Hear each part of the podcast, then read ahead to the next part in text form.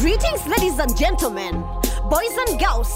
Welcome to the Newsbeat mashup. Today's select stories raise girls up by answering the question, who rules the world? Girls, from fierce female riders to champion chess players, witness the women breaking gender barriers.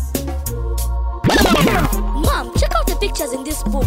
Why are men doctors and women just cooks? Why are the boys strong and athletic?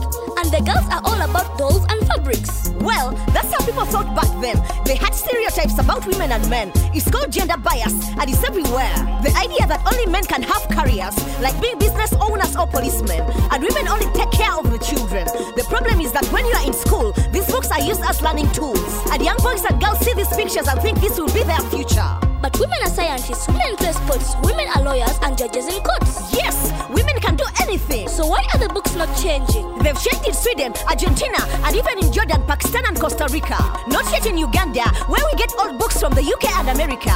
That means boys and girls are miseducated because they read books that are outdated. Will this be different in the future? Maybe if we change the text and the pictures and teach the youth to ask the right questions, to challenge the stereotypes in their education. When it comes to racing bikes and cars, most people think only boys will go far. But Uganda has outstanding female riders in motocross and as rally car drivers. Age isn't a bother for the youngest rider, Isabella Blick, a champion motocross racer. She started when she was just five and showed that she had the drive. Despite the danger of this fierce event, Blick rarely gets into accidents. Her high performance is consistent. She might soon be the best on the continent. Amina Zawade is another rider to watch. With her, the boys may have met their match. Early this year, boys and girls faced off. In every class, the competition was tough. From the P W class with Dread Letitia for the fifty c c with Blick and Kautara Belinda. In her class, Blick was the defending champion. Changing how female riders are seen in this nation. On the other side of the track, three women are on the attack. Susan Mwonga and Leila Mayanja, plus the flying chick, Rose Wakataka. These women are all rally drivers, as much as they are wives or mothers. Every year that passes, they just get better. And every year there are more female riders. These girls and women can inspire any racer. They are proof that it's not about gender. If we put our minds to it, girls, we can do it. I'm M C Loy, reporting for Newsbeat. Like, you know what I would want to be if I was not an M C? Let me guess, a time traveler or a Hollywood actress? Nope, a safari guide. Hey, is that not dangerous? And how many women are guides? Not many of us, but that is the issue. Women can be great at it too. Here is the story of Lucy Takona, a young Masayi woman in Kenya. She refused to quit school and marry at fourteen and ran for three days through the bush to her auntie. The tough lady Takona continued her studies and her mind was opened up at the National Museum in Nairobi. A female guide took Takona around. What a shock! Her knowledge was so profound. And Lucy knew there are a thousand professions a woman can do.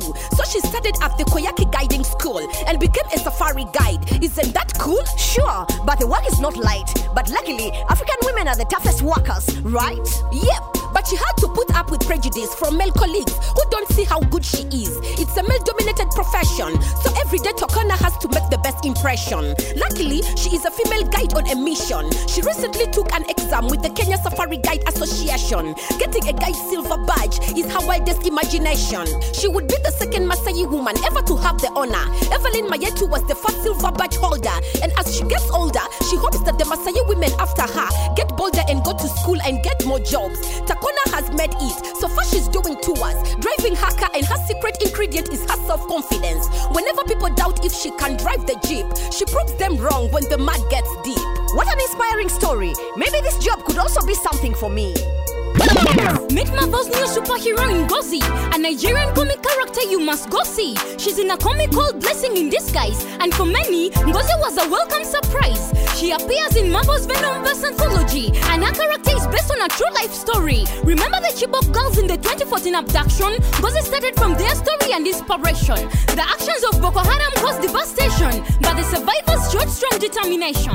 But who's behind Ngozi's story? A writer who's driven by diversity, award-winning Nigerian writer Nandi Okorafor, a sci-fi writer and comic book author. She wants comic heroines with more diversity, with dreams, flaws and strong personalities. Ngozi can be a hero for girls in Nigeria and an inspiration to writers in Africa. For those who dream of joining the Marvel team and those who want to feature strong heroines. Forget Wonder Woman and X-Men Storm. Ngozi is a superheroine in top form. I'm M C Loy, reporting for Newsbeat.